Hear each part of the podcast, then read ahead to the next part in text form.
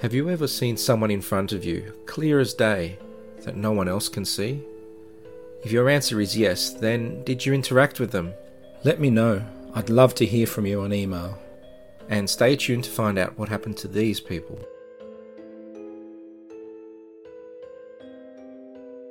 Where did he go? Pyrmont, New South Wales, Australia, late 1990s. I've heard several stories from this particular location, and it seems to be an extremely active place. I guess all of you can decide. Fred was working at a popular visitors attraction for a number of years as a security guard, and he moved his way up to become a supervisor. One afternoon, he was working with Jack, and the venue had closed for the day. They were finishing up and made sure that everyone was out of the venue and that everything was locked and secured as per their procedure. At the end of each day, Fred, as the supervisor, had to write a report, so he stayed in the office to do so. He asked Jack to do another patrol and make sure everything was okay one last time before the late shift took over. Jack went for a walk and found that everything was locked and secured. He made sure he switched off some lights and looked for any potential problems. Having found nothing, he turned around and started heading back to the office when he noticed a young boy standing in the corridor. Jack looked at him and the young boy looked back. Jack approached him and asked, What are you doing in here by yourself, mate? The boy just looked at Jack, but didn't respond. Jack said, Come on then, let's go find your mum, and reached out his hand for the boy to hold. The young boy reached up and held his hand, and Jack and the boy walked hand in hand to the office where Fred was sitting. As Jack rounded the corner to the office, still holding the young boy's hand, he started to speak to Fred and said that he'd found a young boy lost in the building.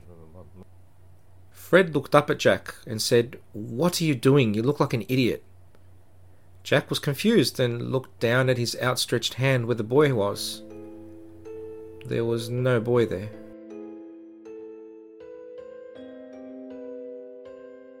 It glowed. Pyrmont, New South Wales, Australia, late 1990s. This story happened at the same place as the last story, but it happened to a different security guard. It always interests me how shift workers and night workers have so many paranormal incidents happen to them. Could it be that they're working when the hustle and bustle of the day are gone and so things get noticed more easily? What do you think? Harry was working the late shift at this venue and he was doing his patrols as usual.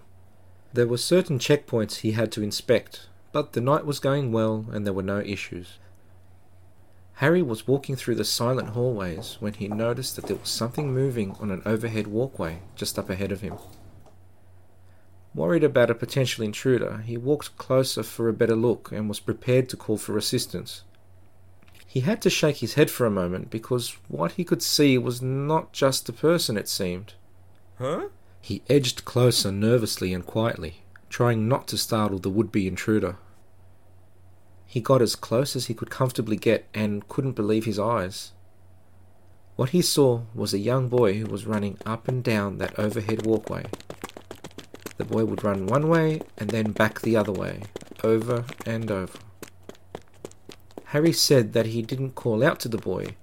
Harry was afraid because the boy had a glow about him and seemed to illumine the darkened overhead walkway a little. Harry crept away in disbelief he reported it to his supervisor, and after that night, never returned to that job again. When you need mealtime inspiration, it's worth shopping Kroger, where you'll find over 30,000 mouthwatering choices that excite your inner foodie. And no matter what tasty choice you make, you'll enjoy our everyday low prices, plus extra ways to save, like digital coupons worth over $600 each week. You can also save up to $1 off per gallon at the pump with fuel points. More savings and more inspiring flavors make shopping Kroger worth it every time. Kroger, fresh for everyone. Fuel restrictions apply.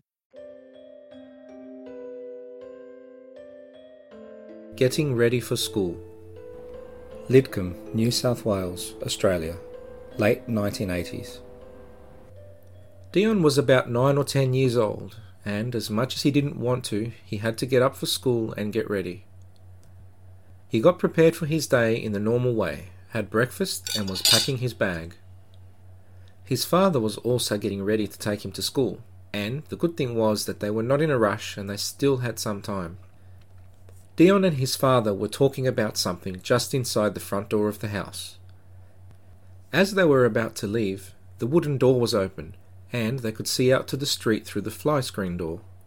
It was a nice clear day. Dion was standing right next to his father as they spoke, and they were both looking out that front door.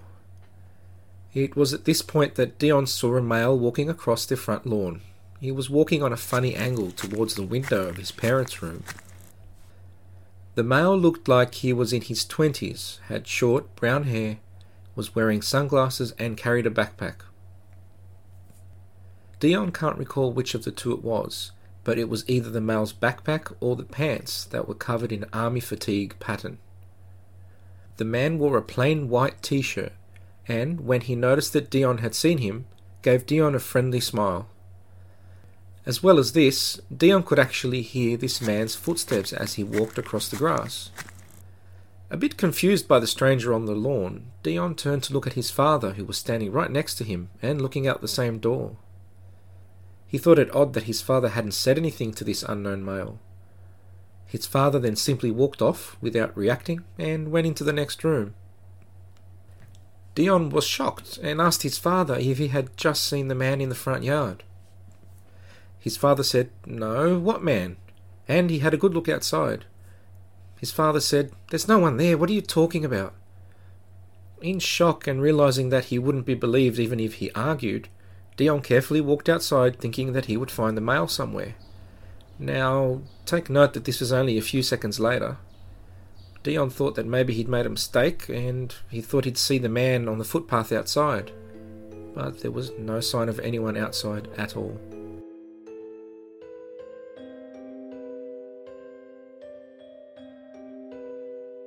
An apology.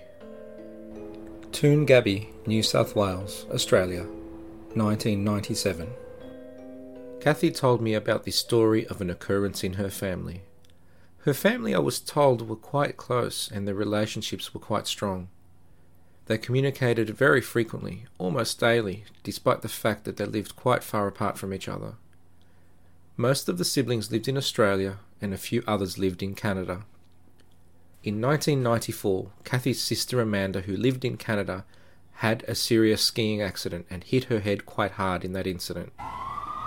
After she was rushed to hospital and received treatment, they managed to stabilize her. After a stay in hospital, she appeared to recover fully and was discharged. She continued living her life as normal and returned to work as normal. Kathy and Amanda communicated frequently, and things seemed to be oh. going well for both of them. Their conversations usually centered on old times when they lived together, relationships, and work prospects for the future. As time went on, and with no warning signs as to what would happen next, three years later, in 1997, Amanda collapsed and died from an undetected brain aneurysm. It was understandably a tragic and heart wrenching loss for the family as she was still quite young. It also cost the family quite a lot of money for bills and repatriation. This was money which they did not exactly have, but managed to get it together somehow. Two nights after Amanda had passed away, Kathy told me that she was asleep at night in her own room in Australia. While turning around in her bed to get more comfortable, she momentarily opened her eyes to see something sitting at the end of the bed. Not sure if she was dreaming or not, Kathy blinked her eyes. The figure was still there, and it called her name. Kathy looked at it intently. She soon recognized it as her sister Amanda. Immediately, Kathy jumped up in her bed and swore in fright, but the image of her sister did not seem to react to Kathy's reaction. It just sat for a few seconds at the end of her bed and just watched Kathy. Finally, it spoke. It said to her, I'm sorry. I didn't mean for this to happen. I'm sorry. And then faded away. Thanks for joining me, and don't forget to listen in next time for more chilling true tales. If you'd like to subscribe, that would be fantastic, and you won't miss another episode.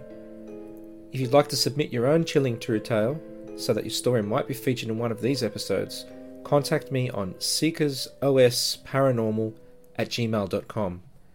Email details are in the description. Thanks again for joining me. Until next time. When you make decisions for your company, you look for the no brainers. And if you have a lot of mailing to do, stamps.com is the ultimate no brainer. Mail checks, invoices, documents, and everything you need to keep your business running. Get rates up to 89% off USPS and UPS. And with the mobile app, you can take care of mailing on the go. Make the same no brainer decisions as over 1 million other businesses with stamps.com. Sign up at stamps.com with code PROGRAM for a special offer. That's stamps.com code PROGRAM.